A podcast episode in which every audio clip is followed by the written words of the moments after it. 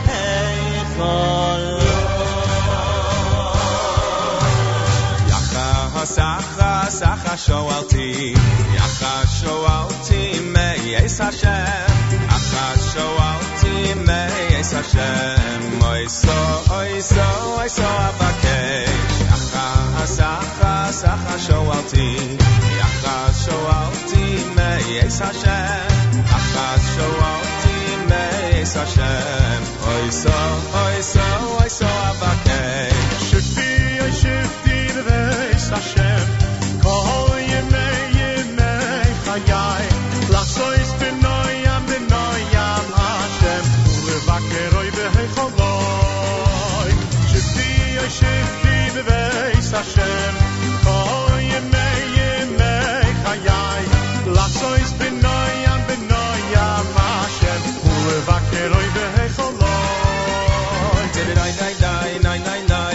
to this Hashem. To the nine nine nine nine nine nine. Kol yemei. Yoy lachzois bin dayam Hashem. Ulifaker I becholoi. To the nine nine nine nine nine nine. Shift to this Hashem.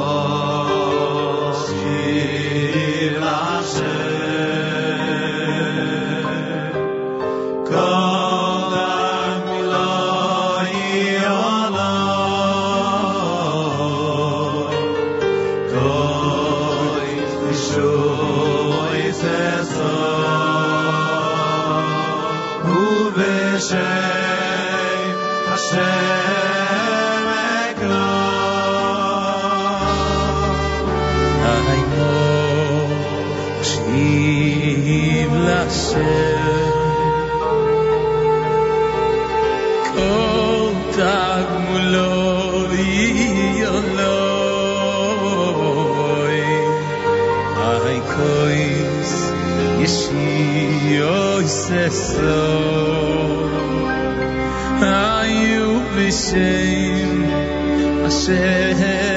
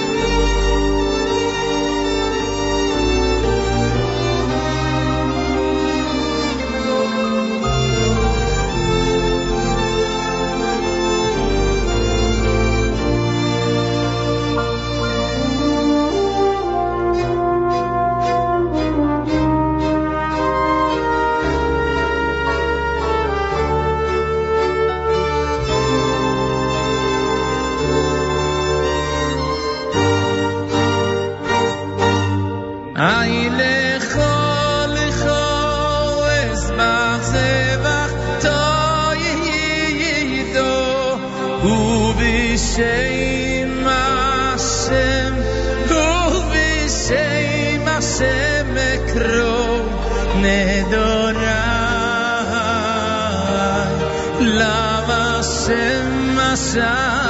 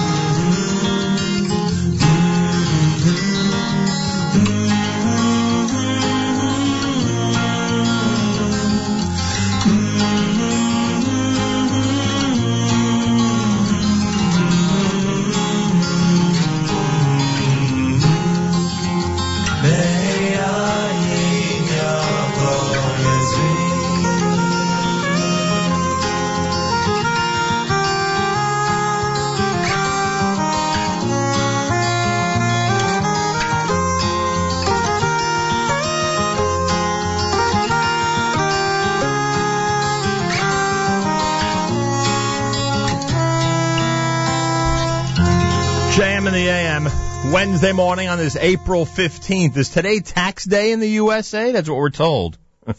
April 15th of 2015. It's day 26 in the month of Nisan, the year 5775, Tufshanai and Hay. Uh, tomorrow, our Yom HaShoah Holocaust Remembrance Day program. Today is day 11 in the counting of the Omer. That's day number 11.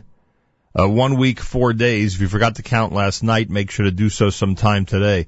Nochi Krohn Band with Esa Eina. You heard six uh, six thirteen with Beni. Ma'ashiv Shloimi Daskal with the Aaron Teitelbaum Orchestra.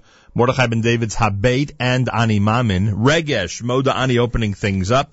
And we say good morning. JM and the AM on this Wednesday with 51 degrees, 31% humidity, winds north at 2 miles an hour. I'll tell you, these numbers are good. Partly cloudy with a high temperature of 70. An enthusiastic round of applause for the weather forecast. Partly cloudy tonight with a low of 47 and tomorrow mostly sunny with a high temperature 59 degrees. We're at 67 in Yerushalayim, 51 here in Jersey City as we say good morning at JM and the AM. I want to thank everybody who's been posting pictures for our contest. Uh, Kitchen Sink is offering a grand prize for whichever photo of your chametz or non-chametz food receives the most interaction between now and Friday morning. Um, it's a one month subscription to the kitchen sink uh, box of goodies that essentially gives you everything you need to uh, prepare dinner for your family. That is basically what kitchen sink is. You can check it out online, kt k-i-t-c-h-n-s-y-n-c-h dot com. And a big thank you to Doug Sokolow for that grand prize. Anyway, all you got to do, we're trying to re-engage everybody in our social media after the big Pesach holiday. All you got to do is um, either tweet at Nachum Segal Net or email webmaster at nachumsegal.com your photo of your favorite chametz or non-chametz food to us. Again, webmaster at nachumsegal.com or tweet at Nachum Segal Net. And the photo that gets the most interaction when we post it and, and you retweet and everything else, um, between now and Friday morning, that will be the winner here at JM in the AM. So that's how it works. So get to it if you haven't posted any pictures yet. You want to get to that ASAP, that's for sure. I want to remind everybody to please keep in mind uh, Shalom Avraham ben Pesha Leah for Refuah Shlema, somebody having surgery. Shalom Avraham ben Pesha Leah for Refuah Shlema, and we thank you for that. Um, yesterday was something. We, uh, we, we read a letter on the air yesterday from Glenn Richter, and uh, the letter essentially uh, gave us the story behind and the reminder of the 50th anniversary of the song Am Yisrael Chai by Shlomo Carlebach, which has certainly become an anthem for Jewry around the world over the last 50 years. And I read the letter and we played the song, and then later in the day we posted the photo that Glenn Richter had sent us of Shlomo Carlebach actually teaching that song on the streets of Manhattan 50 years ago. Got a nice reaction. If you want to see it, you can go to Nachum Segal Network Facebook update page. Uh, again, simply entitled Nachum Segal Network. The photo is up there, uh, among a bunch of photos of different food items that have come from our listeners for the contest. Uh, it's a very cool picture, though. It really is. It's really nice. You can check that out and enjoy. Really nice.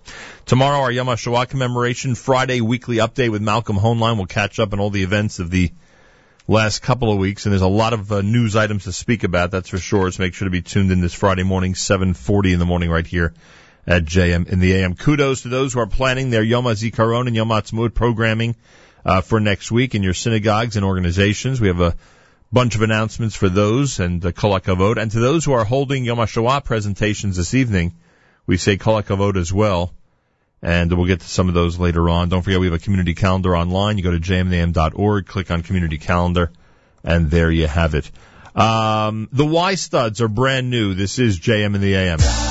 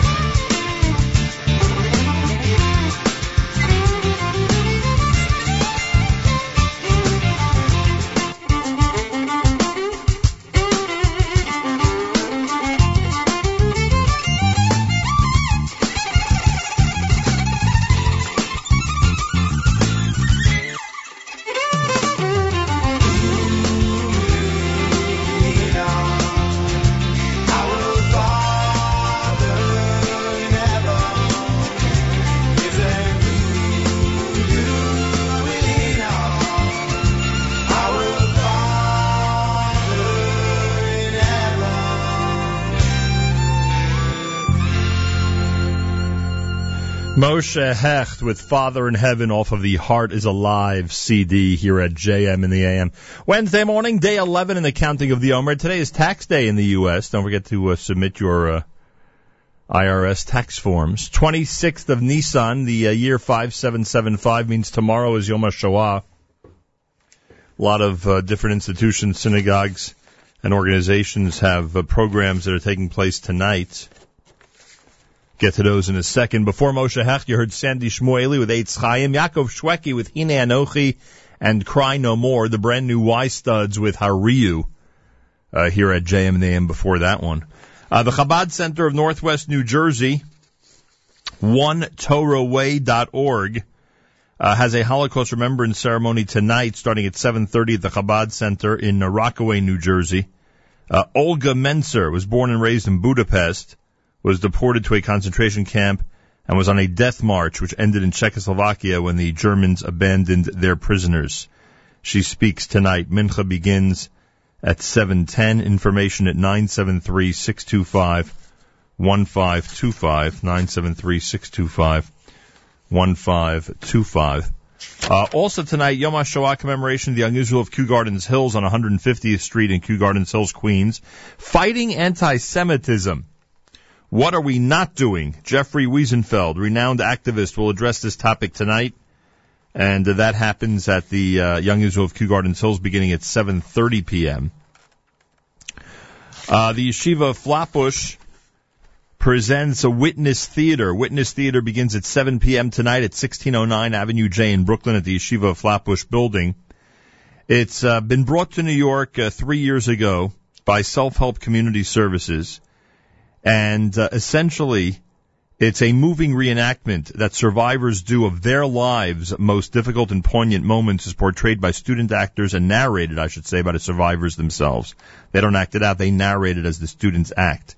From what I hear, it's pretty amazing. It's tonight at the Yeshiva of Flatbush, 1609 Avenue J, to commemorate Yom HaShoah.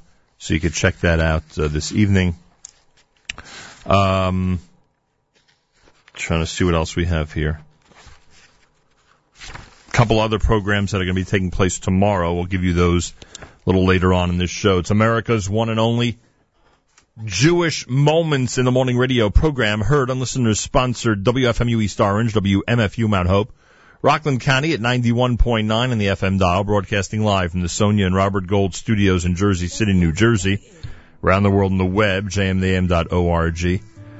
Galei Tzal in the background. We'll do our news from Israel coming up. Please keep in mind Kayla Rus Baschaya Rachel undergoing surgery tomorrow. Kayla Rus Baschaya Rachel, and your help with that is greatly appreciated.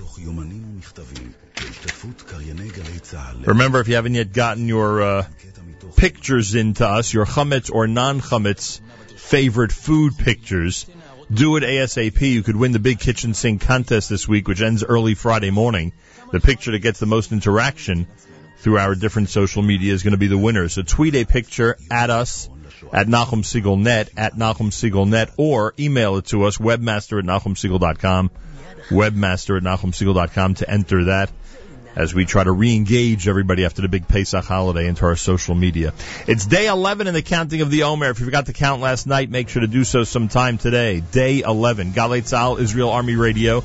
2 p.m. newscast for a Wednesday is next. Boker Tov from JMN. כאן רן יופנאי עם מה שקורה עכשיו. במרכז הרפואי רמב"ם בחיפה מאשרים שישנה עלייה חדה בתחלואת הסרטן באזור, אך מציינים כי לא בטוח שהיא נובעת מהזיהום הגבוה. אלה דברים שאמרו בצהריים מנהל רמב"ם רפי ביאר ומנהל בית החולים לילדים רות עמוס עציוני. במשך עשר שנים האחרונות אנחנו רואים עלייה ברמב"ם. של כ-20, 25 עד 30 אחוז במספר חולי הסרטן שאנחנו רואים כאן ברמב"ם. הסרטנים שעל פי רוב אנחנו רואים אותם בילדים, הקשר שלהם לזיהום אוויר הוא לא כל כך חזק. אתמול פורסם שחצי מהילדים שלקו בסרטן באזור חיפה חלו בגלל זיהום האוויר. כתבנו קובי מנדל שמע בבית החולים את יוסי הפטר, תושב קריית ים, שבתו לינוי החולה בלוקמיה מאושפזת ברמב"ם. אני כועס על עצמי שהבאתי אותם לפה. מאשימים פה אחד את השני, העירייה מאשימה את משרד הבריאות, משרד הבריאות מאשים את העירייה. יש פה אה, מפעלים שכנראה משלמים אה, מיסים יפים מאוד לעירייה ולמדינה, ויכול להיות שהשיקול הזה הוא מעבר לשיקול של אה, בריאות של ילדים. ילדים פה. אה, אם היו מביאים אותי, אני יודע, מה- מהחלל ונותנים לי לבחור איפה לגור, כנראה שזה לא היה פה. ובתוך כך התנועה לאיכות השלטון קוראת למבקר המדינה לחקור את פעילות המדינה למניעת זיהום אה, במפרץ אה, חיפה. ערב יום הזיכרון לשואה ולגבורה, דוח חדש מגלה עלייה של כמעט 40% במקרי האנטישמיות האלימים בעולם. כתבנו ישי שנר. על פי דוח מצב האנטישמיות של מרכז קנטור, השנה שעברה הייתה אחת השנים הגרועות לעם היהודי בעשור האחרון, מבחינת כמות המקרים האנטישמיים האלימים. מספר ההתקפות האנטישמיות שבוצעו בנשק הוכפל, מספר ההצתות נגד מוסדות יהודים שולש, וסך הכל נרשמו כמעט 800 אירועים אנטישמיים אלימים.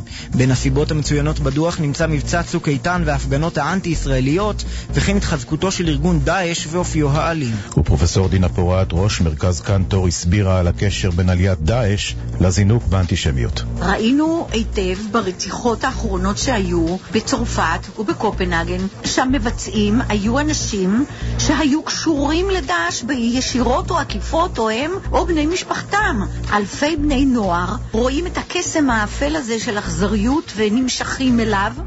הערב אה, בשמונה ייפתחו אירועי יום הזיכרון לשואה ולגבורה בעצרת הממלכתית ביד ושם במעמד נשיא המדינה וראש הממשלה.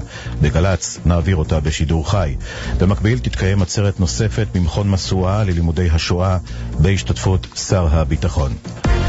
התייחסות אה, ראשונה של גורם רשמי בצה"ל לעסקת מכירת טילי ה-S-300 לאיראן. מפקד בסיס חיל האוויר בנבטים, תת-אלוף ליהו הכהן, אמר היום בשיחה עם כתבים בבסיס, הטיל החדש יהווה אתגר לחיל.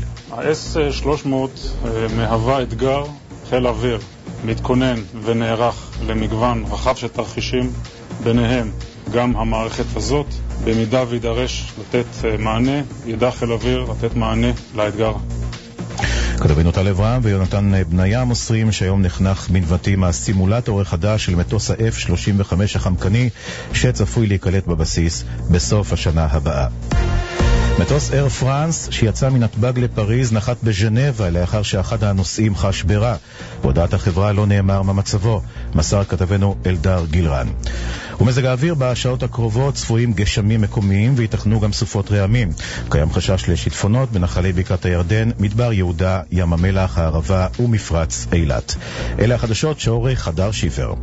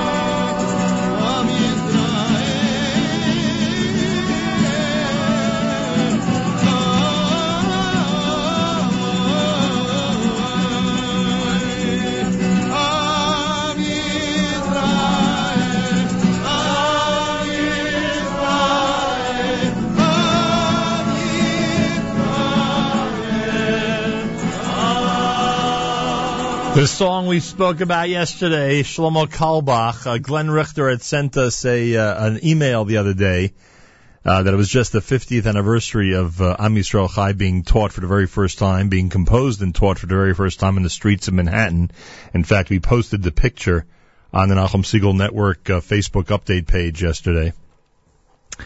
And um, and there it is. And I want to thank Glenn for that. And uh, it was just an, a really remarkable, uh, for us, it was a remarkable revelation that half a century has gone by since that song became an anthem uh, for the Jewish people. Just incredible. Anyway, there it is, Reb Shlomo Carlebach with Am Yisrael Chai. Uh, before that, you heard uh, Shlomo Simcha with Hinei Yamim Ba'im. Wednesday morning, day 11 in the counting of the Omer. Tomorrow, our Yom HaShoah Holocaust Remembrance Day program. Don't forget, we are in the midst of our uh, kitchen sink contest, which uh, essentially, I don't know, I think it's pretty easy. All you got to do is uh, send us a photo of your favorite chametz or non-chametz food. Simple as that. Uh, this is an effort to re-engage everybody into our social media after the big uh, Pesach holiday. Uh, so we want you writing into us and tweeting us, etc. So tweet uh, your favorite picture to at Nachum Segal Net. You can um, uh, email it to webmaster at nachumsegal.com.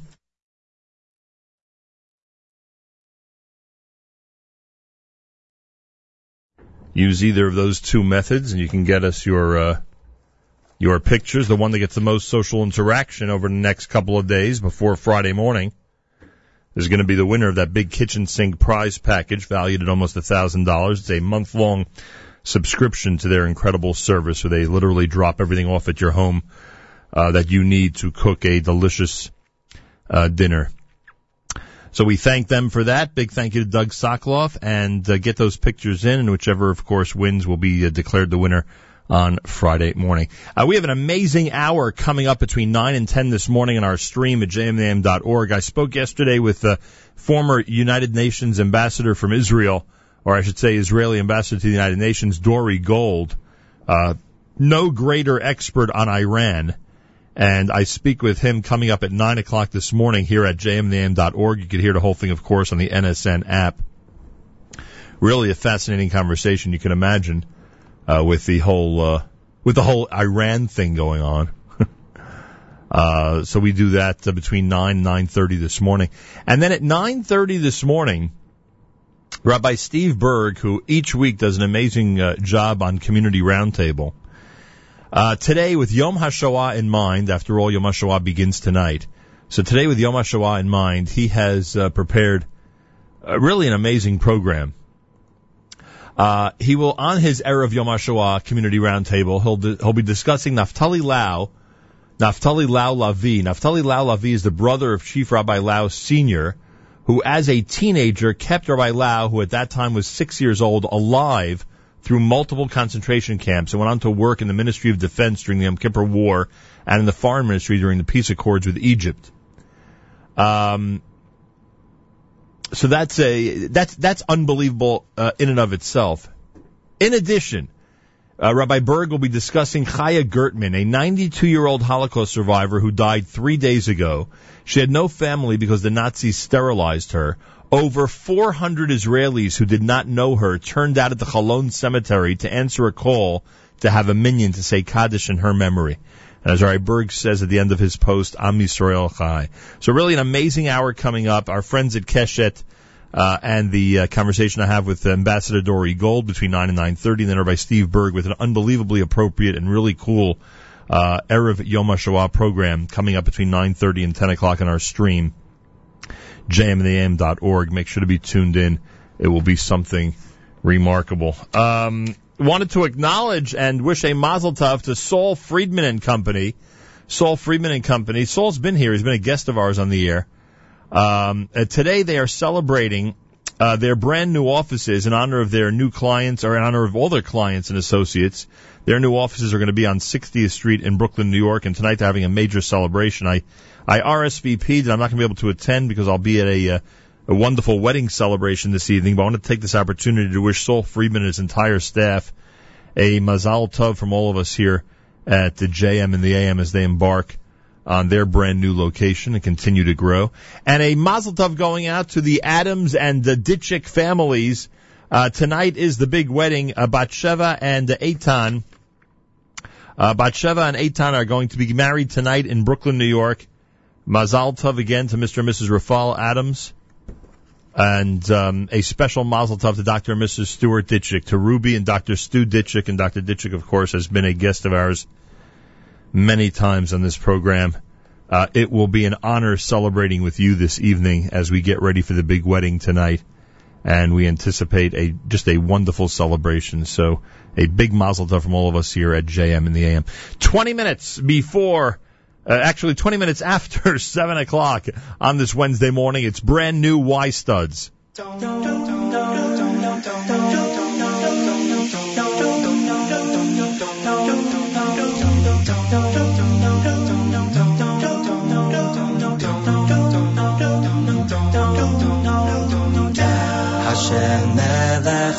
השם מלך, השם ימדוך לעולם ועד, השם מלך, השם מלך, השם...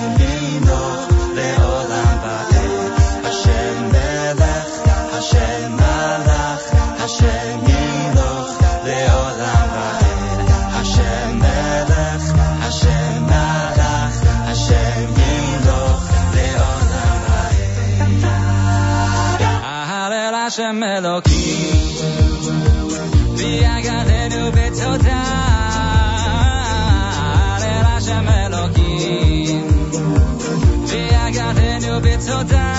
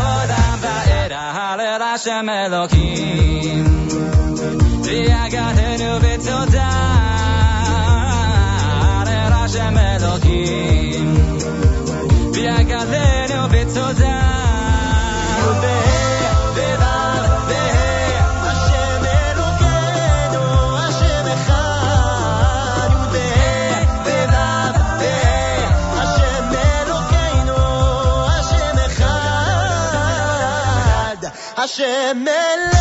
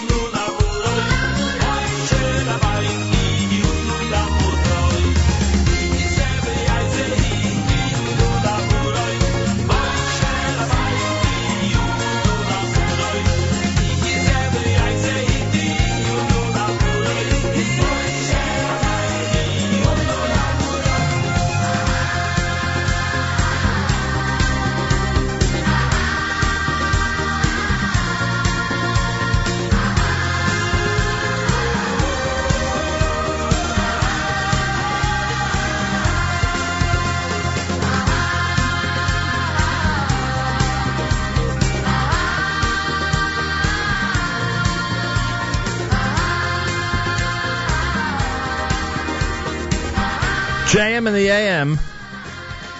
Tune from Yossi Green and Company. 29 minutes after 7 o'clock. Before that, the Y Studs brand new with Hashem Melech.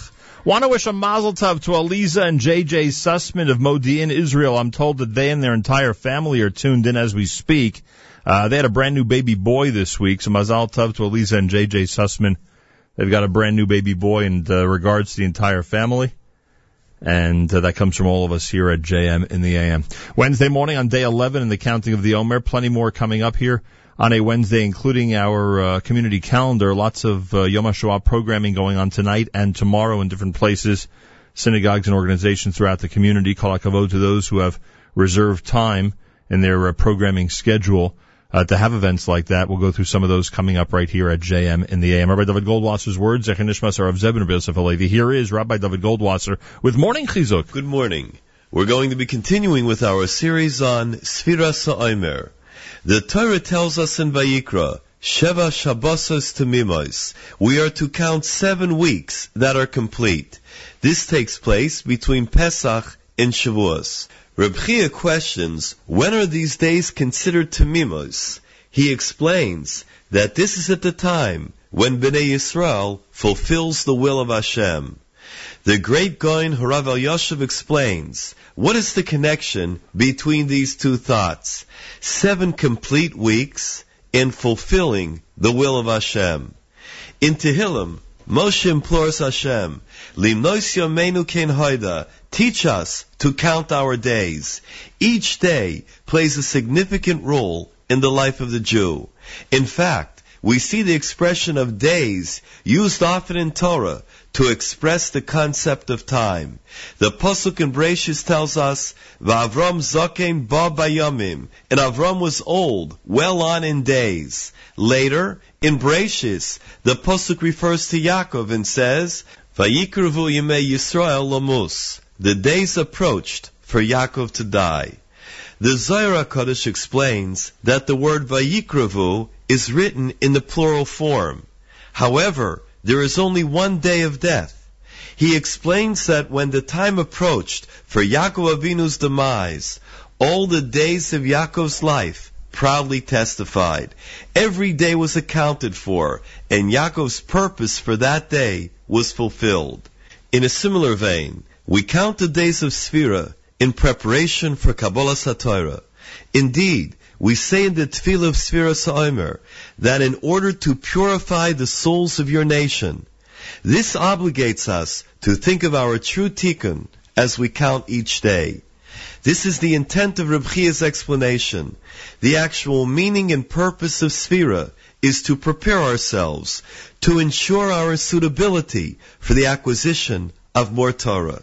The objective is achieved by the fulfillment of the will of Hashem for that day. The Klausenberger Rebbe had gone through many hardships. He suffered much during the Second World War. When he was in the DP camps, everyone in the camp tried to help the Rebbe because they were makir. They recognized his greatness. Once the cook said to him, Rabbi, these potatoes are simply delicious. You know what I love? I love them cooked with pepper. How about you? The Klausenberger responded, Love potatoes? Love pepper? I love Hashem. This has been Rabbi Dovid Goldwasser bringing you morning chizuk. Have a nice Good day. morning.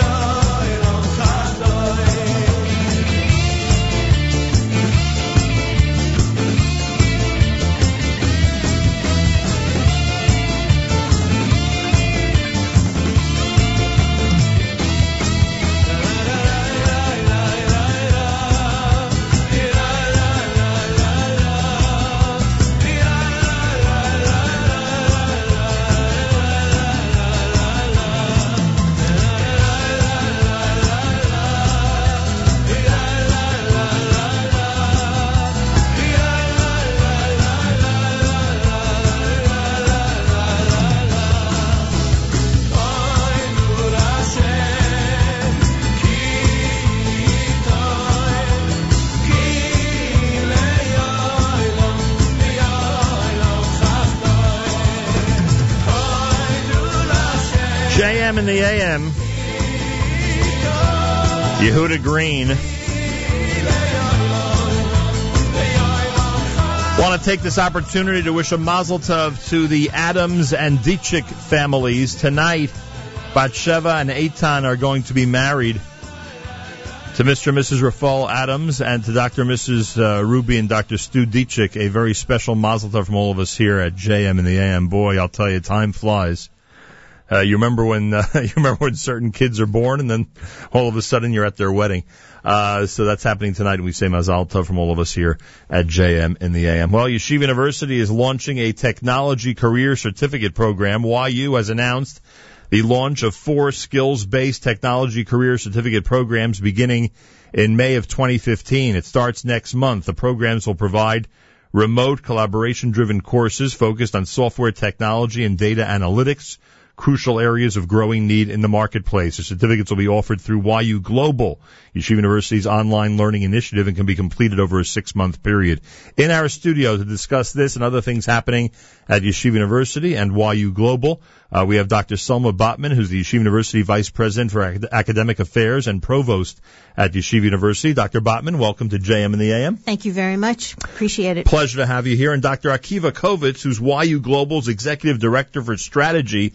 He is here this morning as well. Good morning and welcome. Thank you very much. Happy to be here. I appreciate that. How long has YU Global been around? Is this a very new initiative? So YU Global has been around in embryonic form for over a year, and it takes time to identify an appropriate program or a, or a corpus of appropriate programs to launch. And so we have been building for the past year, and now we're ready, as you said, thank you, uh, ready to launch four technology certificates next month. The the goal, I assume, is for YU Global to be as global as possible. And I don't just mean in the geographic sense, but literally to grow and just continue to grow and grow, right? So this is these four certificates um, represent the beginning of the work that we are doing online. Uh, we are creating degrees that students want, the market needs, and can extend YU Global faculty um, throughout the world, throughout the region, throughout the world. Right. And so this is the beginning of a much larger operation, and we're mm. very excited about it. Dr. Covitz, what do you think when you were first approached about this program coming out of a place like Yeshiva University?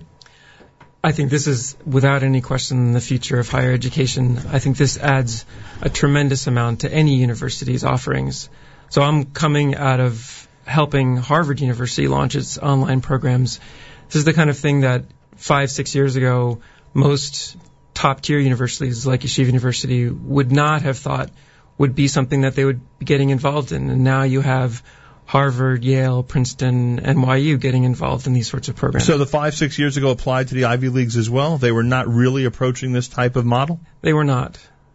But you know, today there are probably 7 million online learners across the country. Right. And um, the latest research demonstrates that something like one in three students in higher education are taking at least one online course amongst the the curriculum that, that they are in fact engaged in. Right. And help me identify the audience here because uh, for some reason, you know, when, when when we think of college or undergraduate school, we we have a certain image of somebody between I don't know 17 and 22 who, you know, at some point in those five years or maybe a drop beyond will complete their education. But here, when, whenever we hear online course, online certificate, we, we always think it's endless. That you know we're talking about people from I don't know from from 15 to 100. You know, and and anybody could be part of it, and anybody could earn any type of, of degree to go forward from that. Am I right or wrong? That's absolutely right. I think so much has changed in the last 10 or 15 years, partly because just in the last four or five years, online learning has developed so quickly so that people who are busy, whether they're in their 30s or their 40s and they're rushing around from work to work, from family to things, or whether someone's in their retirement years and they're not particularly interested in getting in a car or on a subway and going an hour or two to go to a classroom, the fact that you can now do that from wherever you have an internet connection around the world Right. means that the audience has just become infinite. And are the guidelines of how a BA, for instance, is granted going to change? Because at, at some point it was rather rigid, right? You had to complete your course of study in some type of reasonable amount of time, or am I wrong? No, you're absolutely right. New York State Department of Education monitors very closely what universities do. Right. And so um, any program will be registered and certified by the New York State Department of Education so that the state is sure that the university is extending all of its human and material resources in the interest of students taking these classes. And I want to say that, that actually the fastest growing market in higher education is the adult market. And so, as Akiva said, people are busy today. And so, um, you know, the reason we're launching four certificates in technology is because we understand this is what the market needs. Right. And these certificates can actually lead to better jobs for people in industries that are crying out for technology trained employees. How long does it take to earn one of these certificates? It, anywhere bet- from between six or nine months, depending on how much time you're putting into it. Uh, and this is not, you're not required to be a, co- I mean, tell me if I'm right or wrong. You're not required to be a college graduate to take these, am I right? You are not required to be a college graduate. And you're not necessarily required to be pursuing a collegiate degree. You are to, not. To, this is literally an independent educational effort. You are addressing a need in the global community. We see what the marketplace needs, what they want, what they're demanding, and now we're offering to to train students, to train people to be able to do those skills. Yeshiva University prides itself in being indispensable to its community. And this is another way that Yeshiva University is reaching out to people in the community and beyond, um, offering them the skills and knowledge they need to advance themselves in their careers. See, I know the benefit of going ahead and pursuing any type of education with Yeshiva University at my side. I can, I, I know that from experience. Will the global community understand that just like the Ivy League schools, YU is providing the best educators and really top-notch people to get you a certificate that's very meaningful, not just an online piece of paper. Yeshiva University would not put its name to any academic program that is not meritorious, that is not equal to the rich and rigorous programs that we now have in a face-to-face modality. And what's interesting about higher education is that not only are students taking fully online classes, but they're also taking classes that, that blend face-to-face instruction with technology. They're called blended classes. And so students and faculty are able to connect to a rich array of sources that are available online. But it also helps students learning. And what we know, again, is that students learn in different ways. And online education, blended education, as well as fully online education, offers students an opportunity to learn at their own pace and to um, to be able to go over material again and again until they master it. And so this is actually a way to help students learn better. Is there a personal interaction? Can somebody in this forum, I don't know, you know, make contact with a professor and, you know, literally have a problem solved the way they would when, when we used to stand at a professor's desk and beg for help? So absolutely. So in these programs, in addition to there being a faculty member that produces the content, the material that you can watch again and again if you fall behind or if you need to see it two or three times. But each of these certificates has a mentor. That's part of it. And they meet with the students live on a regular basis, um, all the time, all through these, these certificate programs. So there always is interaction. In addition, there are um, cohorts. You're not just by yourself staring at a computer screen. You're with others who are developing the same kinds of projects, and you have, a, again, an, an attempt and an opportunity an, a requirement to interact with a live mentor and expert. So the barrier of the web or of a computer in general should not discourage someone from thinking that, hey, I'm never going to be able to interact with this professor. They will have an opportunity at some point. they will be required to interact. They'll actually have be required to. You raise a very important point because there is an image of a student sitting by himself Right. or by herself at a computer screen, um, maybe engaged in the material, maybe lost in the material. Yeah, material. essentially being on their own. on their own. Right. But online education is not that at all. It's not only that students talk with the instructor, with the professor, but students talk to each other and learn from one another as well. And so there are rich conversations that go on. And it again goes to how students learn. Some people are very shy and might not be um, comfortable speaking in class Right. and are much more comfortable online. And so this again offers students an opportunity to engage in ways they may not in a regular classroom. Right, that's true. Uh, Dr. Selma Botman is here, provost at Yeshiva University. Dr. Akiva Covitz, YU Global's executive director for strategy. Are we going to be able to keep this cost effective in, you know, in comparison to other online educational programs around the world? Absolutely. I, the value that you get for the money that you pay for these certificates is is clear. We've working with a partner that's provided the content in some of these classes. It's clear that for the money that you pay for these certificates, which is about $6,500 a certificate, you will get that and more in terms of your salary in the short run and Right. certainly in the long term. We're talking about a real course here. We're talking about a real course of study with uh, uh, the opportunity to really advance in someone's, you know, advance someone's skills in their own area. And I think one of the things that we also learn about online learning um, over the last five or six years, where it's really developed, is that it, online learning has to be story based. It has to be driven by a narrative. So both Dr. Botman and I are professors. We try. I think we always have tried to do this in our teaching, where you, you give the students a sense that they're in a they're on a journey going someplace in particular. In online learning, because there is this slight attenuation uh, out of the classroom, you really have to give people a sense that they're going to a particular place. And these certificates in particular, because they're guided towards getting you a job, the end result has to be a thing that you can put on a piece of paper, on a on a drive, send it in with your job application, Mhm. and get a job. It's not I took this. Here's a, here's the line that says I took it a piece of paper. There's a project that you do. You create an app. You create something that you can actually show, or they can use in your own business as well. All right, this is a good opportunity because for me it would be impossible to get to get into the details, but you're able to do it, Dr. Covitz. Uh, tell us about these four certificates. What is it that you're offering starting on May 11th that would appeal to some of our listeners?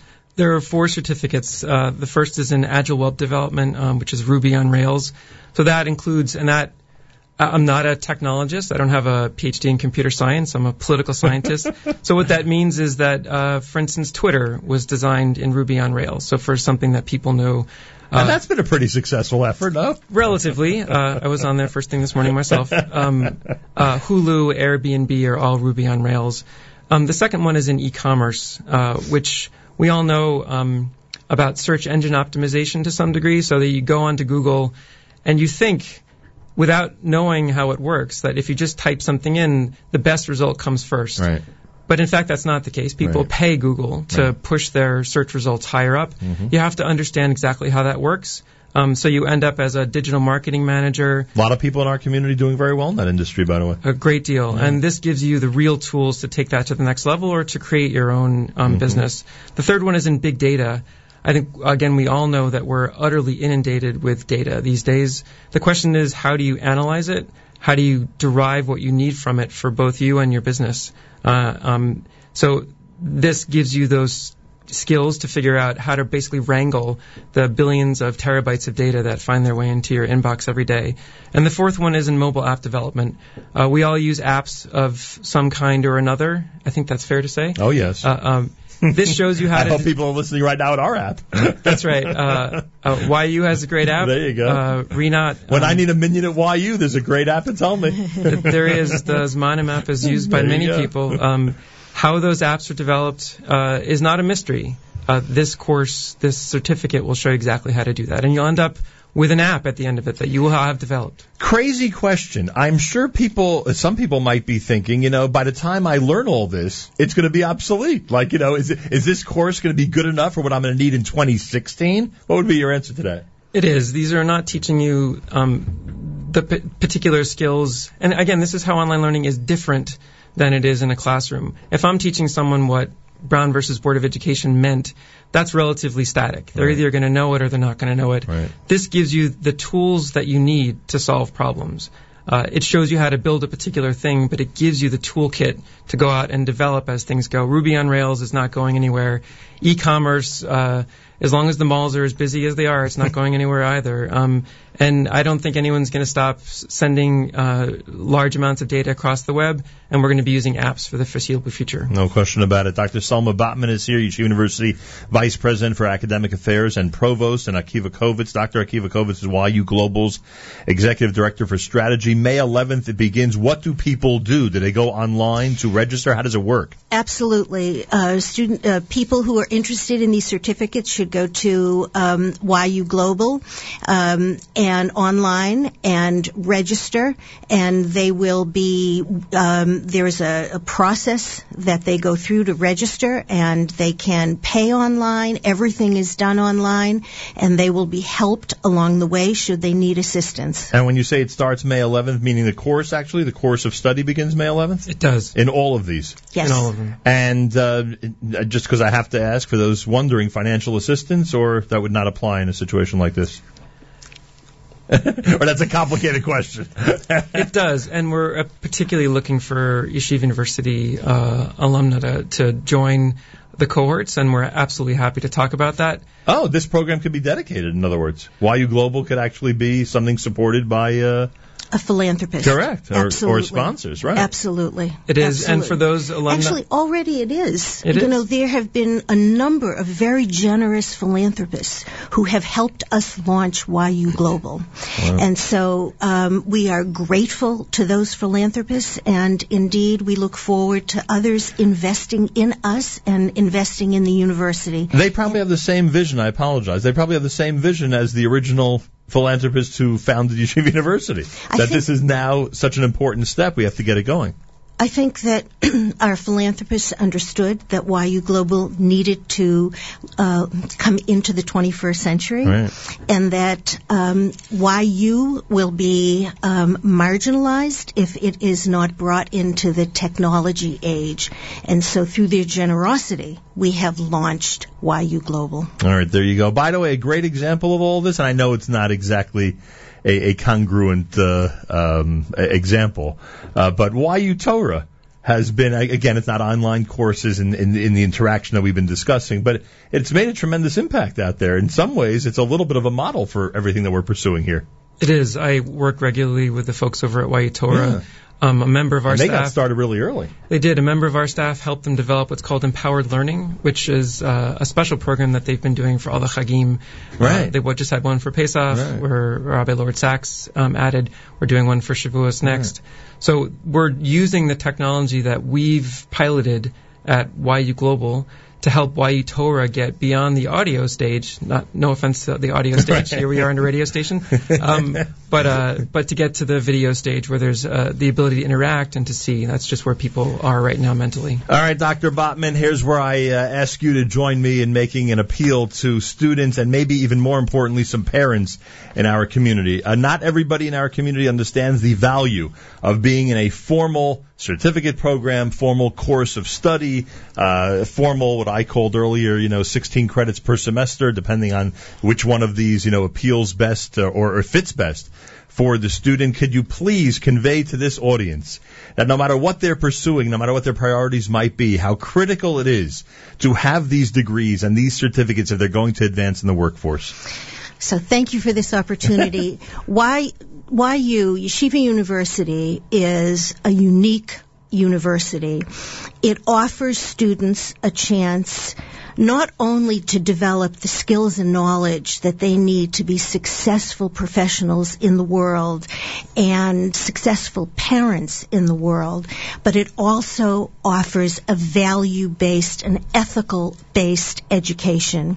And so we combine Jewish learning with secular learning, both of which combine to launch young people into the next phase of their lives.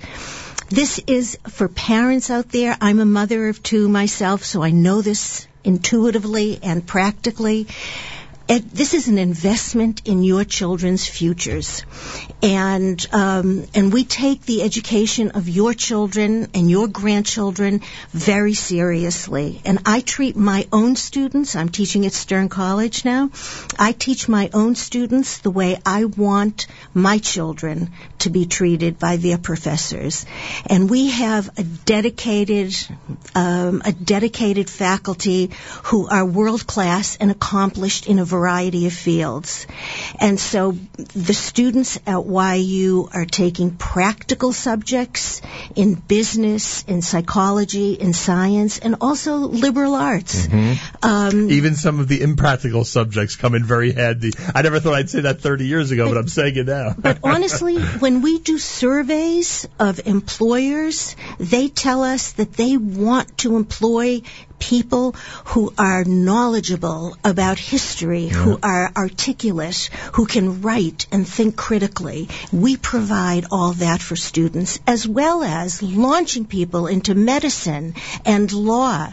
Um, you know, we do Yeshiva University produces the accountants and the journalists and the doctors and the lawyers and the health professionals um, that make up the, the, the modern Orthodox community. We do that for the children, for the grandchildren of your listeners. Hundred percent. Uh, Dr. Covitz, is it possible that all the areas that uh, Dr. Botman mentioned are eventually going to be covered by YU Global? Could somebody eventually, I know this may be a crazy example, become a doctor, become a full-fledged medical student with online courses? Are we heading in that direction? I think many medical schools are heading in this direction of some elements of the transfer of information happening online.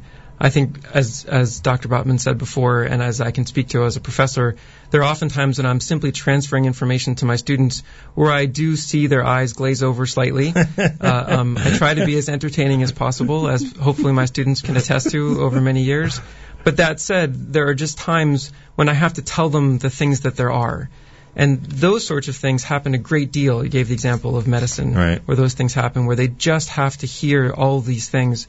So it's happening at all the medical schools, Harvard and all the other medical schools, and I was part of that process before I left Harvard, was capturing all of those lectures and then giving students the opportunity to come to class afterwards, after they understand, just know the basic information, and then apply that information in class. Right. And Selma mentioned blended learning, and that's the ideal Mhm. there, which is the transfer of information happens uh, in your pajamas, at home, watching a computer, but then you go and you have face-to-face time with your classmates and with your professor, where that information is then applied, and then you can have that sense of interaction with others. And it's hard. It would be hard to believe that blended would not be the best way to, you know, the best goal for all of this. It, it would be hard to believe that one exclusive, you know, from the other would be better. The blended is likely going to be the best option For the short term, and I'll Right. give you an example. Uh, We're working with the Sy Syms School of Business to take what they have, an executive MBA program, which Oh, we spoke about that. That's, I hope it's doing well. it is. So um, they have their their curriculum now is four Sundays per month. Right. Uh, we are helping them through YU Global to put some of those courses online. Oh, that would help even greater because of the whole Shomer Shabbos problem and everything. Right. So for our community in particular, because obviously classes can't be on Saturday, Right. which is when most executive MBA programs are, Right. it to this point required people to be physically on campus most Sundays during the year, and that means that who's going to cut the grass, who's going to go shopping, who's going to do all, you live in Bergen County, who's going to go to a different county and go shopping with your family. but if we can help put some of those classes online.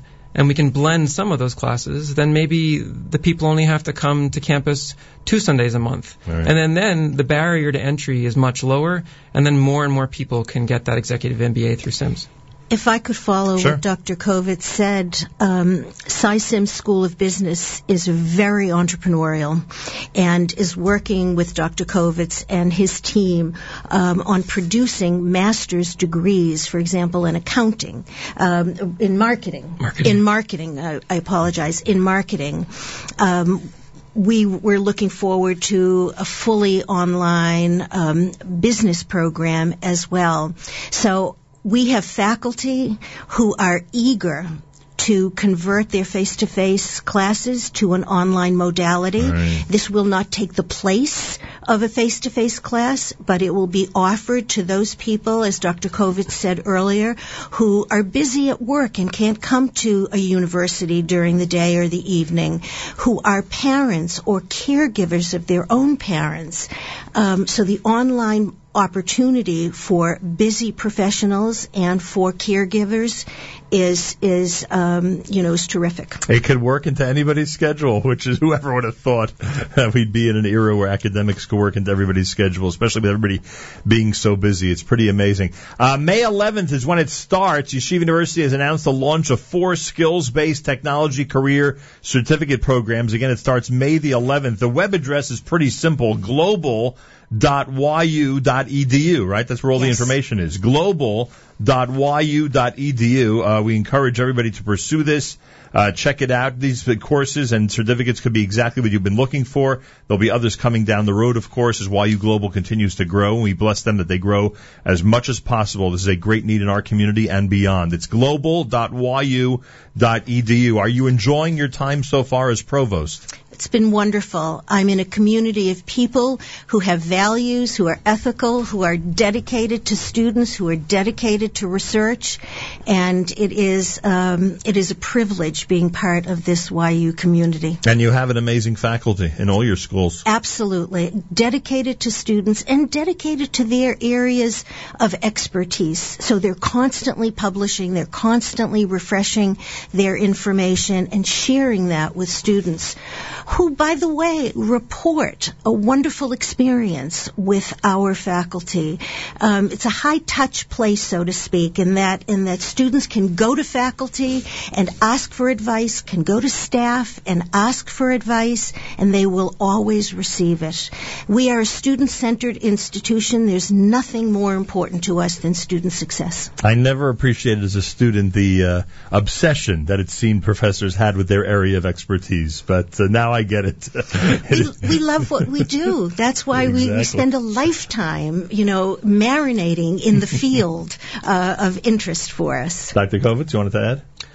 that in addition to the programs we've talked about this summer, for the first time, we'll have um, as many as 10 fully online classes that you can take for college credit. So we have an, an, a brick and mortar summer school. In addition, we have 10 online classes that anyone can take. Starting June, July? Starting the um, the end of May. Oh, wow. Uh, um, also information on that site? There is. So if you go to global.yu.edu, uh, you'll see, on, if you scroll down, you'll see summer sessions. College courses, requirements, credits. Absolutely, for students at YU or students at any other school. So we have That's about great. 50 courses that are classes that, that are going to be offered, 10 of which will be online. Um, and so there are students who are YU students who want to get um, a, a jump on, on, on their courses who come to summer school.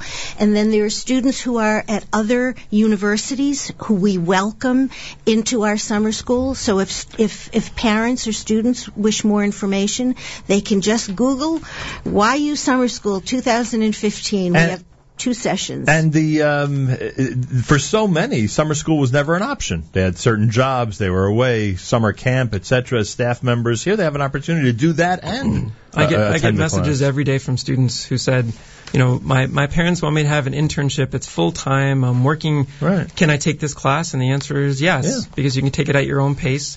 Each term is five weeks long, so you could do two different sessions. And people who have full time jobs or internships, people who are in Israel, people who are in Los Right. evangelists can take these courses as well. Wonderful to have you both here this morning. Thank you so much for joining us. So I would just say, in, in by way of conclusion, thank you for your commitment to Yeshiva University. Pleasure. And we ask you to come home, come back and visit us. yes, I, I plan on doing that probably sooner rather than later, frankly. I love spending time on the campus at Yeshiva University. Information about all of this, global.yu.edu. Again, that's global yu.edu. My thanks to Dr. Selma Botman, Yeshiva University Vice President for Academic Affairs and Provost, and Dr. Akiva Covitz, YU Global's Executive Director for Strategy. I thank you both again. It's America's one and only Jewish Moments in the Morning radio program, heard on listeners sponsored WFMU East Orange, WMFU Mount Hope, Rockland County at 91.9 on the FM dial, broadcasting live from the Sonia and Robert Gold studios in Jersey City, New Jersey, around the world on the web, jmtheam.org. Brand new from the Y Studs. Do that, do that, do that, do that, do that, do that, do that,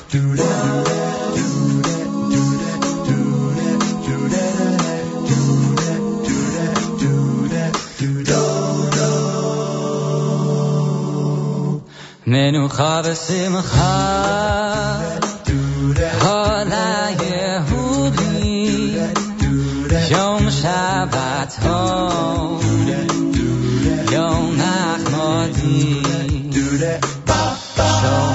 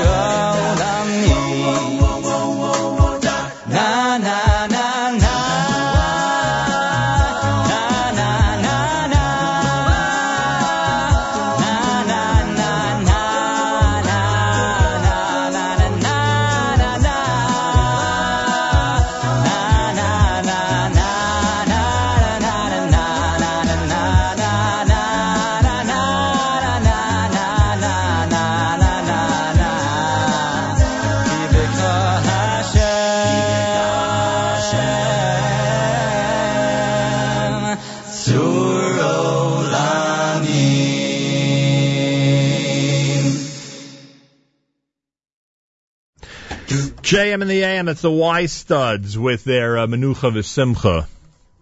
Just came out, part of their uh, brand new collection. Day 11 in the counting of the Omer. If you forgot to count last night, make sure to do so sometime today. My conversation with Ambassador Dore Gold is coming up at 9 a.m. Uh, had the opportunity earlier this week to speak to uh, former UN ambassador from Israel, uh, Dore Gold. Pretty amazing conversation. I really, I, I can't imagine there's a bigger expert on what's happening with Iran than he. Uh, so we uh, have a nice conversation. I hope you'll check it out starting between 9 and 9.30, or between 9 and 9.30 this morning here at jmintheam.org. Rabbi Steve Berg has a community roundtable perfect for an Erev Yom HaShoah. He'll be um, discussing Naftali Lau Lavi, brother of Chief Rabbi Rabbi Lau, Sr. He is a teenager, Naftali Lau Lavi, kept Rabbi Lau at the age of six alive through multiple concentration camps and went on to work in the Ministry of Defense during the Yom Kippur War and in the Foreign Ministry during the peace accord with Egypt. He'll also discuss Chaya Gertman, a 92-year-old Holocaust survivor who died three days ago with no family. Uh, and over 400 Israelis who did not know her turned out to the Cholon cemetery to answer a call to have a minyan to say Kaddish in her memory. How incredible is that? Um, so that's happening between 9:30 and 10. Community Roundtable. Rabbi Steve Berg continues to do great shows each week here at jmintheam.org. Um, tonight is Yom HaShoah. There are many commemorations. Chabad Center of Northwest New Jersey with Olga Menser, uh, born and raised in Budapest, deported to a concentration camp, and on a death march which ended in Czechoslovakia when all of a sudden the Germans abandoned their prisoners. She speaks tonight at 7:30, Chabad Center of Northwest New Jersey, one Torah Way in Rockaway, New Jersey. That happens tonight. Also, Yom HaShoah program at the Young Israel of Kew Gardens Hills begins at 7:30 this evening. Jeffrey Wiesenfeld on the topic of fighting anti-Semitism. What are we not doing? Um, Yom HaShoah program happening at the uh, at the Yeshiva Flatbush. That starts tonight at 7 p.m. It's called Witness Theater. Um, lives acted out by students, narrated by the survivors themselves. It's at the Yeshiva Flatbush, 1609 Avenue J in Brooklyn tonight, beginning at 7 p.m. Try to get to some other events in our community calendar a little later on as well. Here at JM the AM, a reminder that our kitchen sink contest continues to uh, to be on. Everybody out there has a chance to win a one month subscription to the uh, kitchen sink, the incredible service that Doug Sokloff began, where a uh, big box of everything you need to prepare dinner is uh, is sent directly to your home. How do you win it? It's very simple. Whoever gets the most interaction from any food photo, send us your food photo, chametz or non-chametz, as we try to re-engage everybody after this holiday of Pesach into our social media. Uh, either tweet it at Nachum your favorite food photo, tweet it at Nachum or email webmaster at NachumSegal.com. That's webmaster at NachumSegal.com. Get it to us. The uh, the uh, item, the food picture that gets the most interaction between now and Friday morning will be declared the winner from Kitchen Sink and all of us here at JM in the AM. Our friends from OHEL are standing by. We'll get to that and plenty more. They have a very important community event coming up. It's all happening right here at JM in the AM.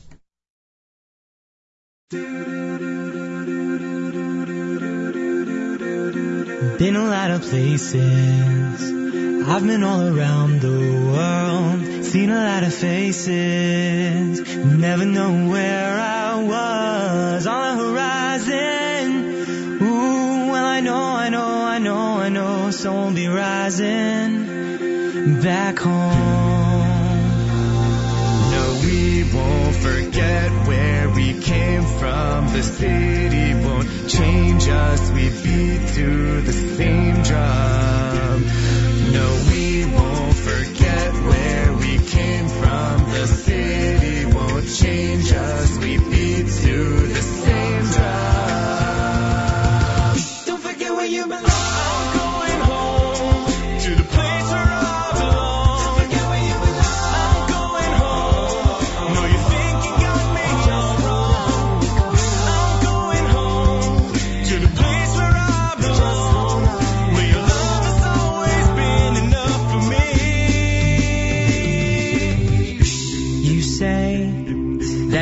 To commit to it. You say that it's hard standing still. Don't you know that I spend all my nights counting backwards the days till I'm home?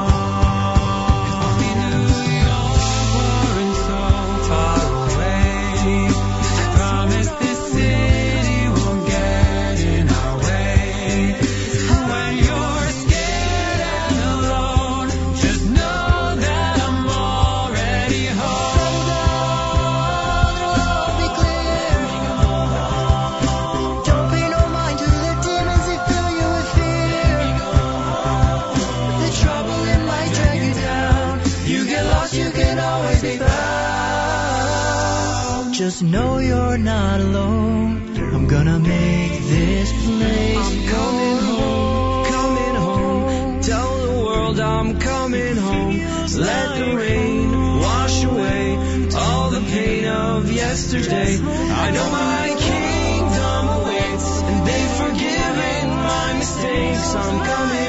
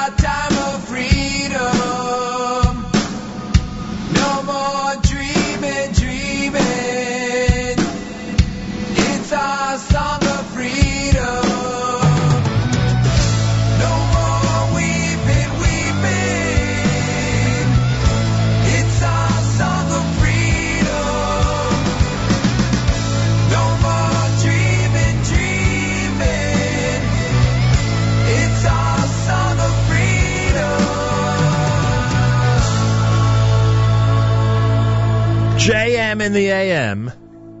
Freedom is uh, from eighth day, Wednesday morning, day 11 in the counting of the Omer. If you forgot to count last night, make sure to do so sometime today. Tomorrow, Yom HaShoah, our commemoration starts at 6 a.m. Tomorrow is Holocaust Remembrance Day. Uh, we acknowledge all those who have dedicated time in their own programming, uh, synagogues and um, schools, etc., to Yom HaShoah. Keynote speaker for the 72nd annual Holocaust commemoration of the Jewish Federation of North Jersey, which happens at Congregation Beth Rishon um, in um, in I'll give you the city in a moment. Uh, is going to be Dr. Rachel Yehuda, Director of Traumatic uh, Stress Studies Division at Mount Sinai School of Medicine. The topic is how the trauma of the Holocaust is genetically transmitted from survivors to subsequent generations. A very interesting topic.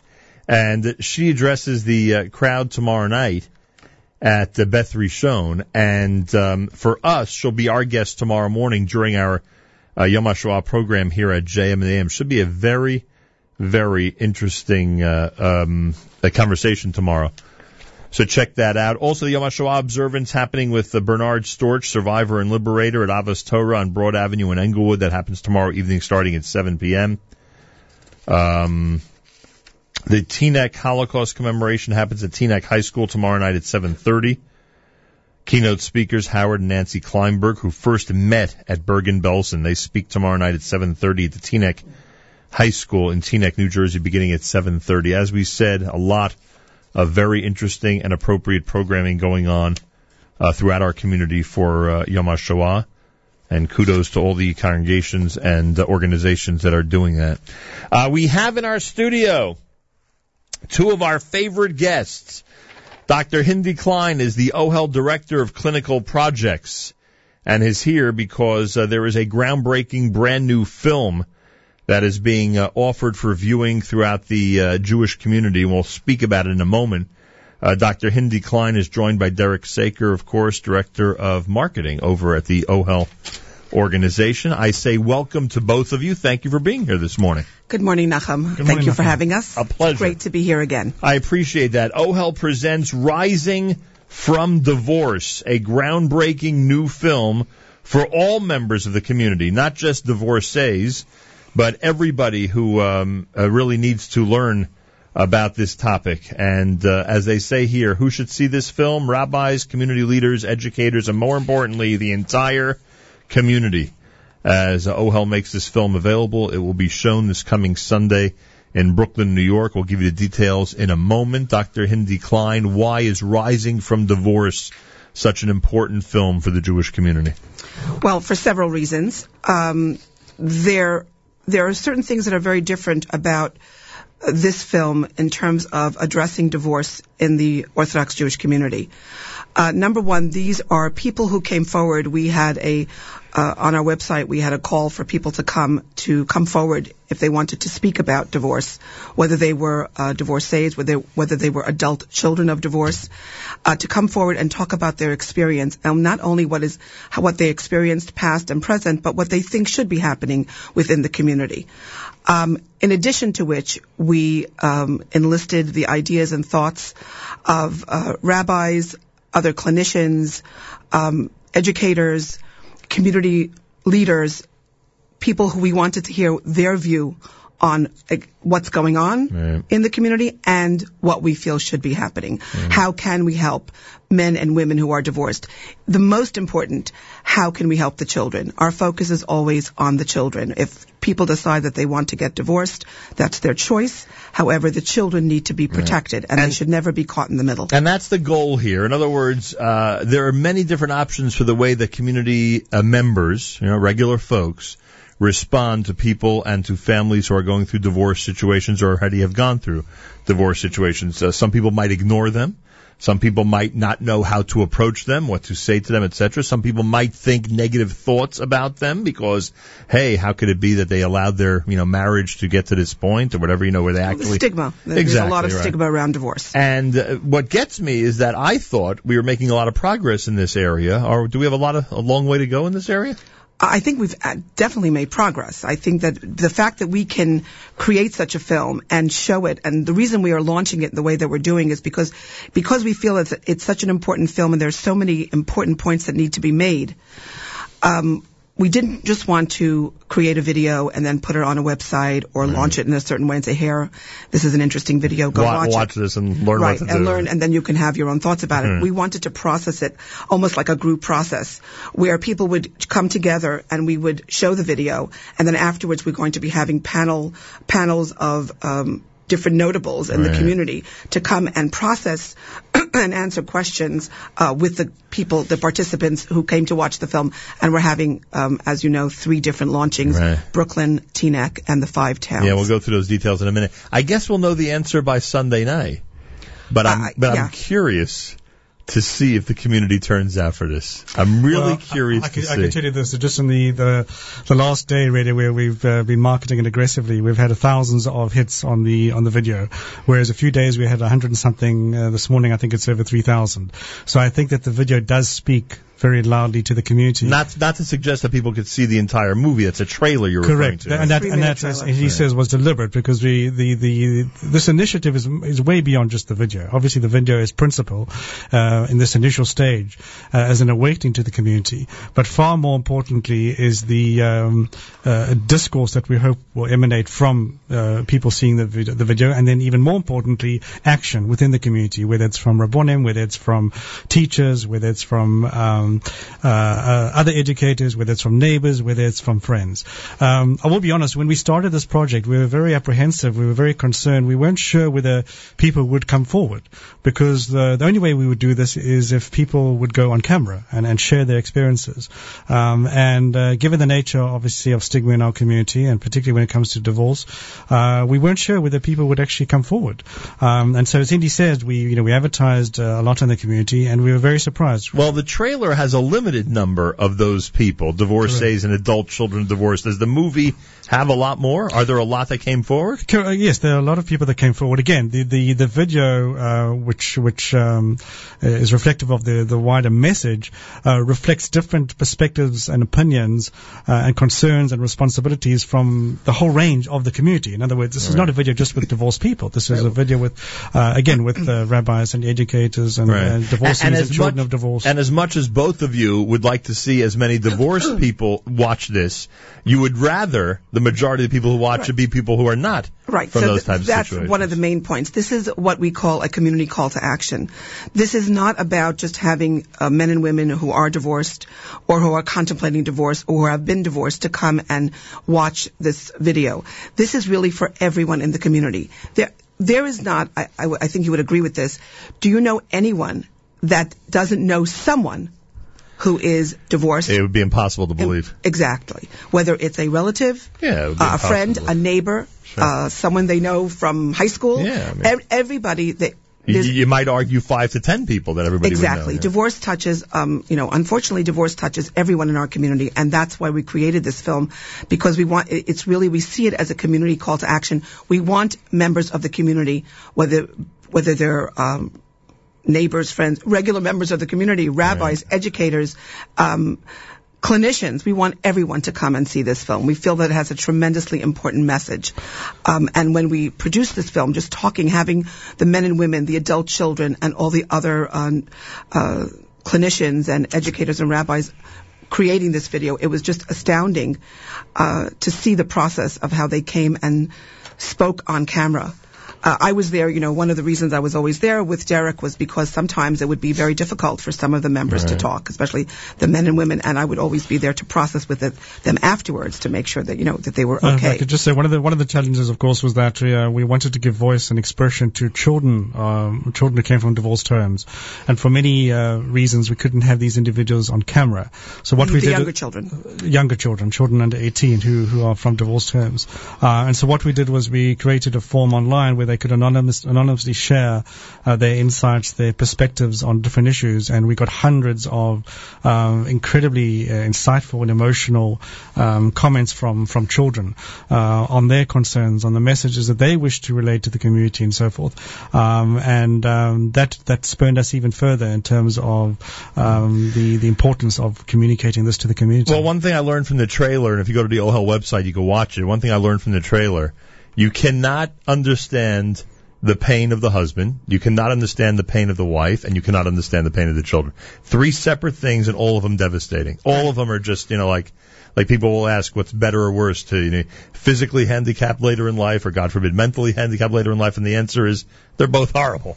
And, you know, you, you, you can't understand what any of the people in these particular situations are going through. Well, one of the main focuses of why we wanted to do this was to send a message to the community uh, really about the aftermath of divorce, how it affects the men and women, and really how it affects the children. And our motto is always don't let the children be caught in the middle because of sometimes. Uh, and the reason that's the motto is because usually they are. they are exactly, and that's some of the comments that we we saw uh, when we got responses from. In fact, a child, of, and I'm sorry for interrupting, but a child of divorce who is not treated that way should consider themselves really lucky based on the way humanity works. Yes. I mean, there are, you know, I do uh, work with couples who are getting divorced, and they they literally come in. I've had situations where couples will come in to see me, and they will tell me we are planning to get divorced, but we want to meet with you because we want to find out how best to deal with this vis-a-vis the children.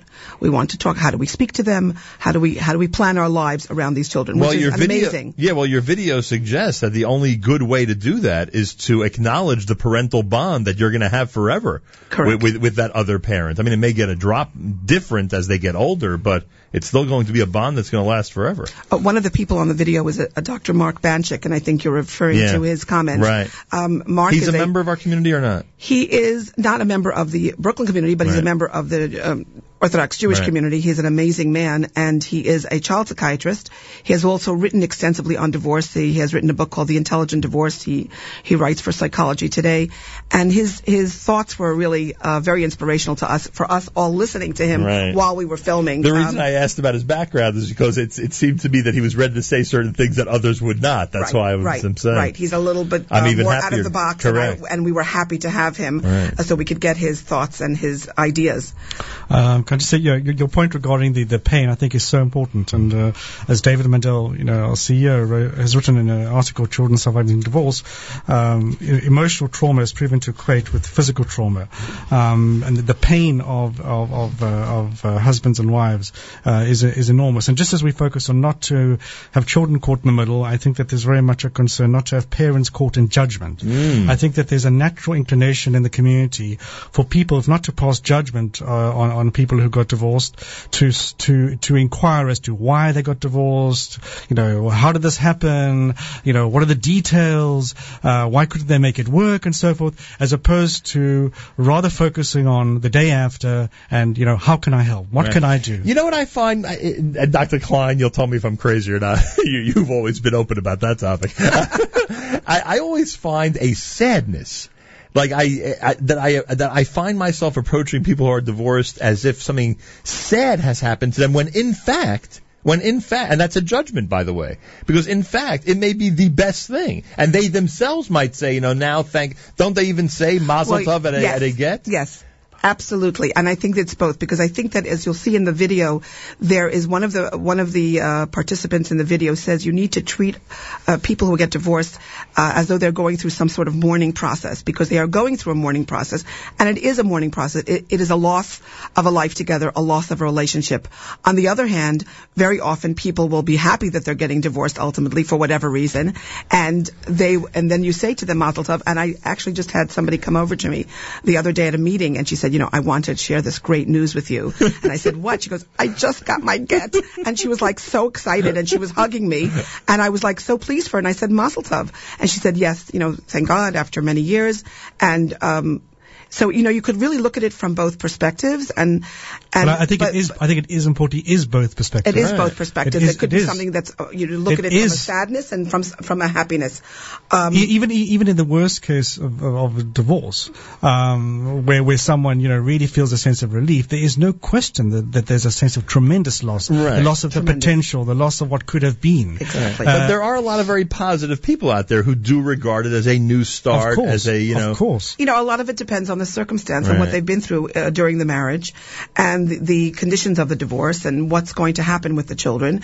And, you know, years ago, um, I wrote an article for the Jewish press on what happens to the children. Right. And we did a, um, we did trainings on, you know, don't let your child get caught in the middle. And we did events you know, about on divorce. Don't let the child get caught in the middle. I think I was here that time with Faggy Zachar. Right. And we did that event. And that was years ago. And we thought at that time, who's going to come to this? No one's going to want to come because they're going to think, oh, you know, uh, they're going to think I'm getting divorced. Correct. Meanwhile, there were, uh, it was a standing room only crowd. Many people came. Many of the people were either divorcees or relatives of divorcees or people in the community who just wanted to hear about how to deal with this. And um, so this is not something totally new for us at OHEL, but I think that the method in which we're presenting it today is very groundbreaking and um, very creative. And I've got to get to the details of that method. Uh, OHEL presents Rising from Divorce, a groundbreaking new film for all members of the community. As we said, you can check out the trailer online at the OHEL website.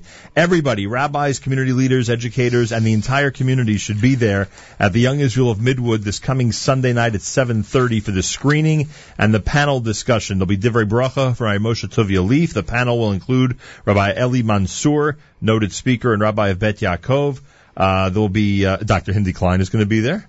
Uh, David Mandel, the CEO of OHEL, and Rachel Chaffetz, the uh, noted educator as well. They'll all be part of it uh, this coming Sunday at the Young Israel of uh, Midwood. Starts at 7:30 p.m. at 1694 Ocean Avenue in Brooklyn, New York. In addition to that, you're going to be heading to Teaneck, New Jersey. Uh, this will be at B'nai Yeshurun, right, in Teaneck, New Jersey on April the 26th, which is a week from Sunday night. And then on May 3rd, right, Billet Synagogue at the Young Israel of Woodmere is going to be the place, right? So May 3rd. So people in, in the Five Towns area, it's May 3rd. People in the Teaneck and Bergen County area, it's April 26th. And this coming Sunday night at the Young Israel of Midwood, uh, 7.30 p.m. in Brooklyn, New York, right, Mansour, as we said, plus the entire panel will be there. And Derek, you mentioned to me before the show, um, as we were speaking before we went on the air, that this is way beyond the film and the event. Uh, OHEL has taken upon itself to expand this into further programming, into more services in this area in the community. Expand on that for me, drop. Correct. We see the film as a catalyst, really, to an expansion of um, of services and programs that are necessitated in the community. Um, and um, if you go to the website ohelfamily.org slash rising from divorce, uh, you'll see a taste of uh, what we're looking at in terms of uh, uh, augmented programs and services uh, for the community, whether it's support groups for children of divorce, support groups for families, support groups for parents, uh, husbands and fathers. Um, there's uh, there's a number of programs uh, programs and services uh, that we're offering to the community um, to to ultimately impact the environment so that both parents of divorce and children of divorce can can thrive. Um, training programs for for teachers, uh, for uh, for rabbonim, again to make them more sensitive to understand their responsibilities um, uh, within the community and practical st- and practical tools. To be honest, whether it's for neighbors, whether it's for family members, whether it's for teachers, as to uh, you know what they can do, what impact they can make uh, in order to benefit that environment for for children of divorce. Uh, Dr. Klein, you wanted to add? I, I, I also just want to add that, first of all, in terms of uh, this coming Sunday's event, Yeah. Um, as you had mentioned, who was going to be, uh, you know, we were very honored to get Rabbi Moshe Tuvia Lieff to uh, provide Divrei Bracha, and also to have such a distinguished panel, which includes Rabbi Eli Mansour, who was Right. gracious and, and uh, very kind of, to, to uh, join in. And he's amazing. He's amazing, and we're we're so happy about that. And also Rachel Chavitz, who's a noted educator, and David Mandel. So I just wanted to stress that, and I know that next week in Teaneck we're going to be having some other important notables. Dr. Mark Banschick actually is going to be coming to the Teaneck event, and he will be on the panel um, on the Teaneck event. Uh, Dr. Mark Banschick, and he's amazing. Um, before we end, I don't know when we're ending, but before we end, I wanted to uh, read one of the comments. We had many, many comments from from children of divorce, you know, under the age of 18, uh, and there was just, and we looked through a lot of them, and we wanted to uh, mention one of them, just to read to you one of the sure. comments. We had uh, we had different children commenting on, you know, what to tell your parents, what message do you want to send to your parents, what message do you want to send to your peers, what message do you want to send to your community. So I'm just going to read you one from a young boy of age 11 who had a message that he wanted to send to the community. And this is what he says. Since my parents got divorced, the Rav of my shul comes to pick me up every Friday night. Shabbos morning, my neighbor comes to pick me up to go to shul. The people in the shul are very nice to me. They give me a seat. They usually ask me first to say brachos before the other kids. They dance with me on Simchas Torah. On Purim, we go to sister to sister Suda, where they are very nice and they send gifts and gift cards to my family. Hmm.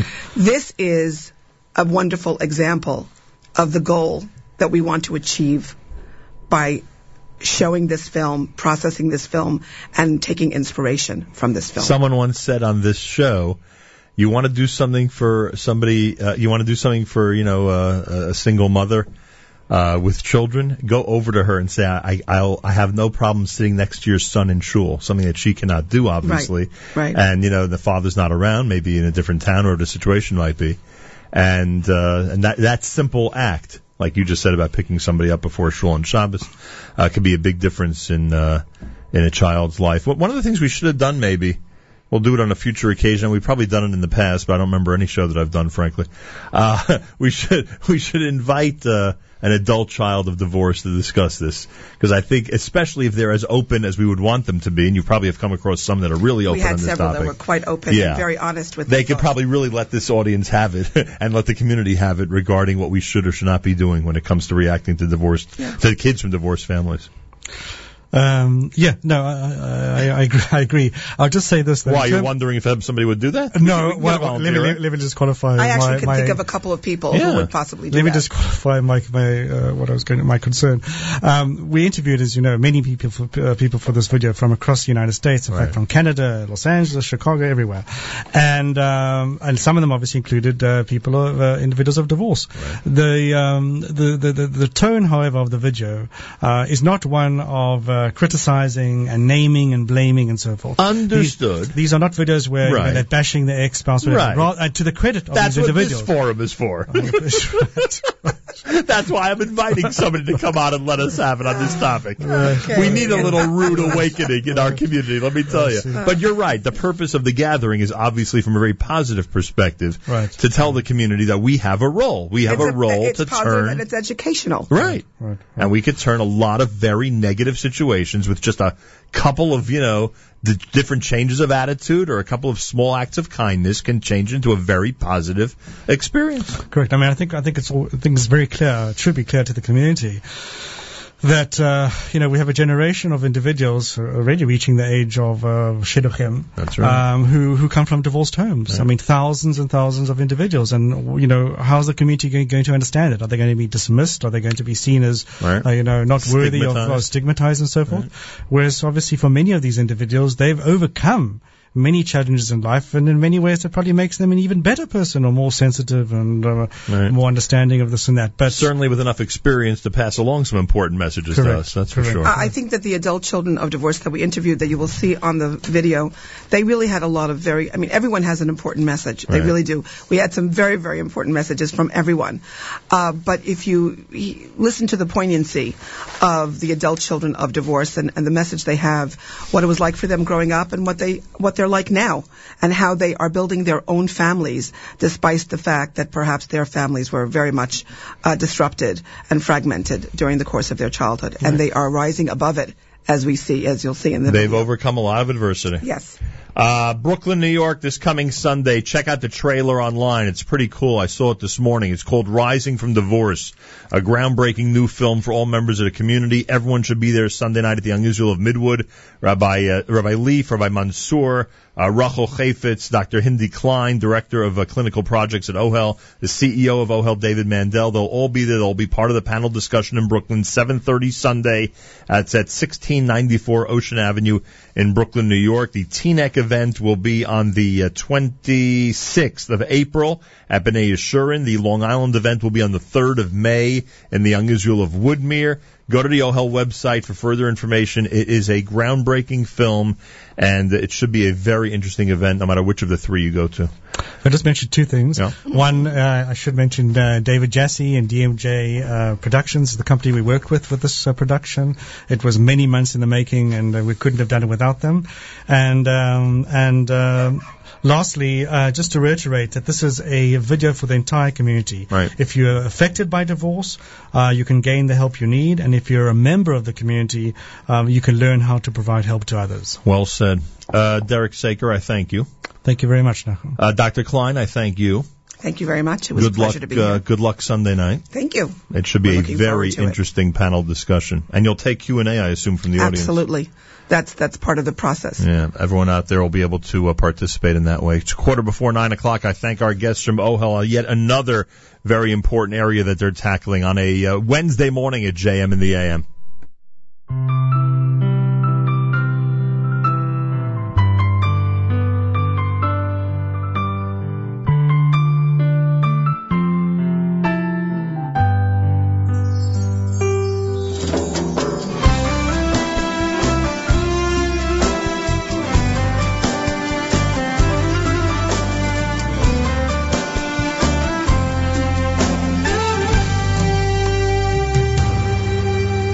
ריבונו של עולם, הרי ניבא לפניך. בשמחה גדולה להודות לך. על שהחיינו וקיימנו והגיענו לזמן הזה ריבונו של עולם, הרי ניבא לפניך. בשמחה גדולה להודות לך. על שהחיינו וקיימנו והגיענו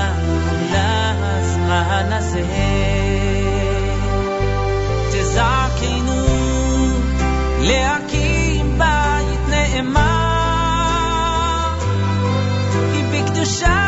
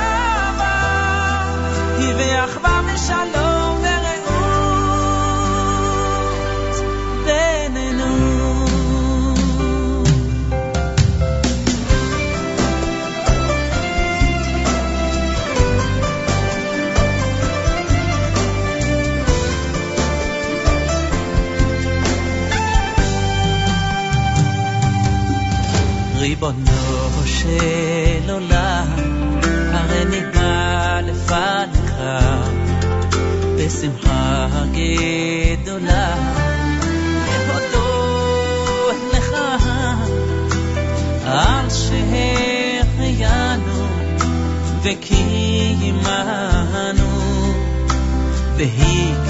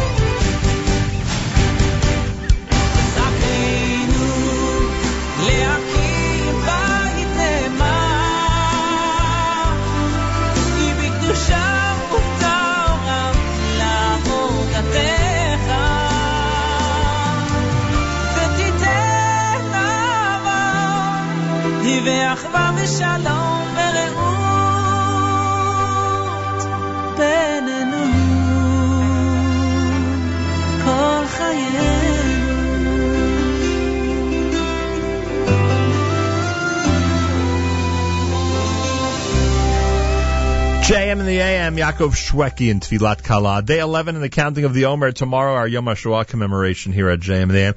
Want to wish a mazel tov in the bar mitzvah of Ezra Leitner. Uh, to the Sheikhet and Leitner families, we say mazel tov. And Adina, Esti, Yaakov, Chana Roizen, Nechama, Hindi, Miriam, Batsheva. Mazel tov to all of you from all of us here at JM in the AM. Want to again wish a mazel tov to Saul Friedman and Company.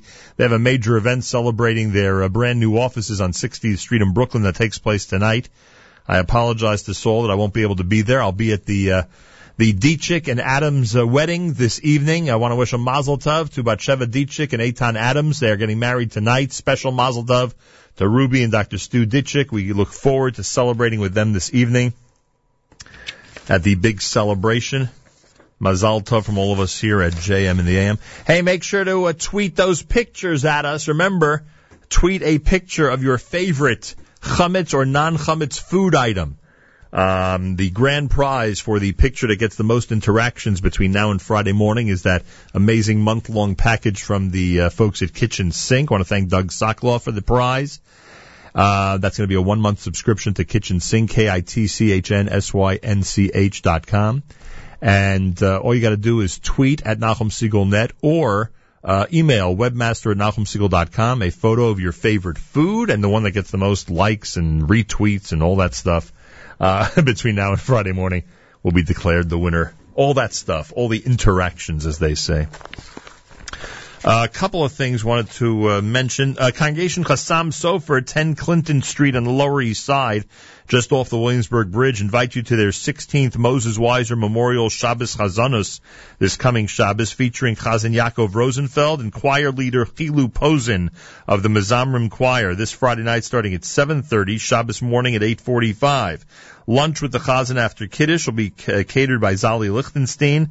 Uh, information about reserving for lunch, you call 212-777-5140, 212-777-5140. The Ma'or event at MetLife Stadium is Sunday, as we told you yesterday with Tom Steinberg. Uh, you can actually play on the field. You can meet the New York Giant Jeffrey Schwartz. There'll be special children's programming. There'll be an awards dinner with entertainment, a, a wonderful auction as well. Uh, the Ma'or website has information, or you can call 212 444 1020, 212 444 1020 for information on that. Uh, our friends at Mothers of Multiples have announced their next support group, group event. Dr. Yael Respler is coming Tuesday night at 8 p.m. We'll be speaking about humor in relationships, humor in relationships. Maimonides Hall, 950 49th Street in Brooklyn, New York, this coming Tuesday night. Dr. Yael Respler at the Mothers of Multiples. Information, it's Mati Atlas, M-A-T-T-I dot atlas at yahoo dot com, M-A-T-T-I dot atlas at yahoo.com. The Mizrahi, Apollo Mizrahi on the Lower East Side has announced its Yom Ha'atzmaut program for Wednesday night, a week from tonight, starting at 8 p.m. with Tfilat Arvit Beruach Hagigit, followed by Mr. Josh Nass on the topic of utilizing public relations to help Israel. Thursday morning, Shachris with Hallel begins at 6 a.m. That's next week, of course, for Yom Ha'atzmaut at the Mizrahi on the Lower East Side of Manhattan. And I want to remind everybody that this coming Sunday night, on the Lower East Side of Manhattan. Do I have it here? Uh, this coming Sunday night is uh, the presentation by Rabbi Dovid Goldwasser. Hang on one second.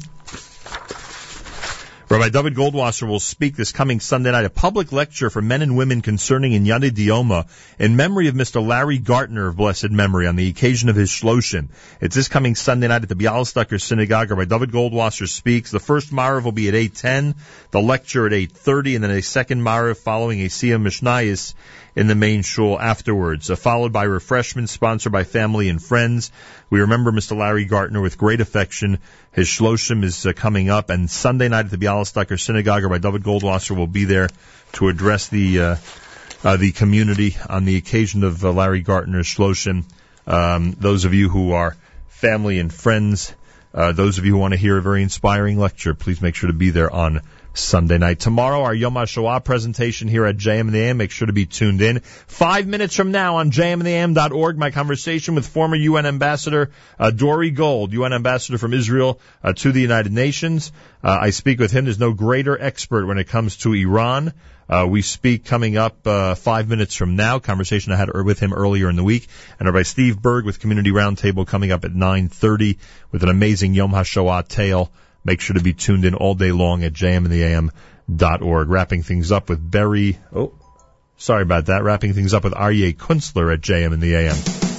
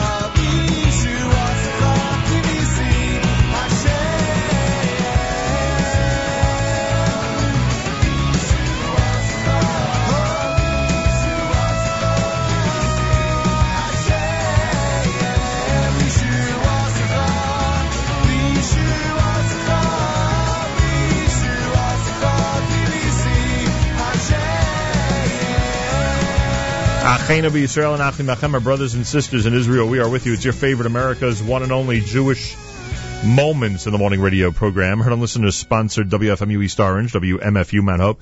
Rockland County at 91.9 on the FM dial, broadcasting live from the Sonia and Robert Gold studios in Jersey City, New Jersey. Around the world on the web, jmnam.org.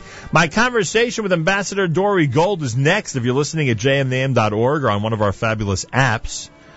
Um, no greater expert when it comes to Iran, so tune in and enjoy. Or don't enjoy when you hear what he has to say. Uh, uh, tomorrow it's our Yom HaShoah commemoration between 6 and 9. Make sure to be tuned in. Have a fabulous Wednesday. Till tomorrow, Nachum Segal reminding you, remember the past, live the present, and trust the future.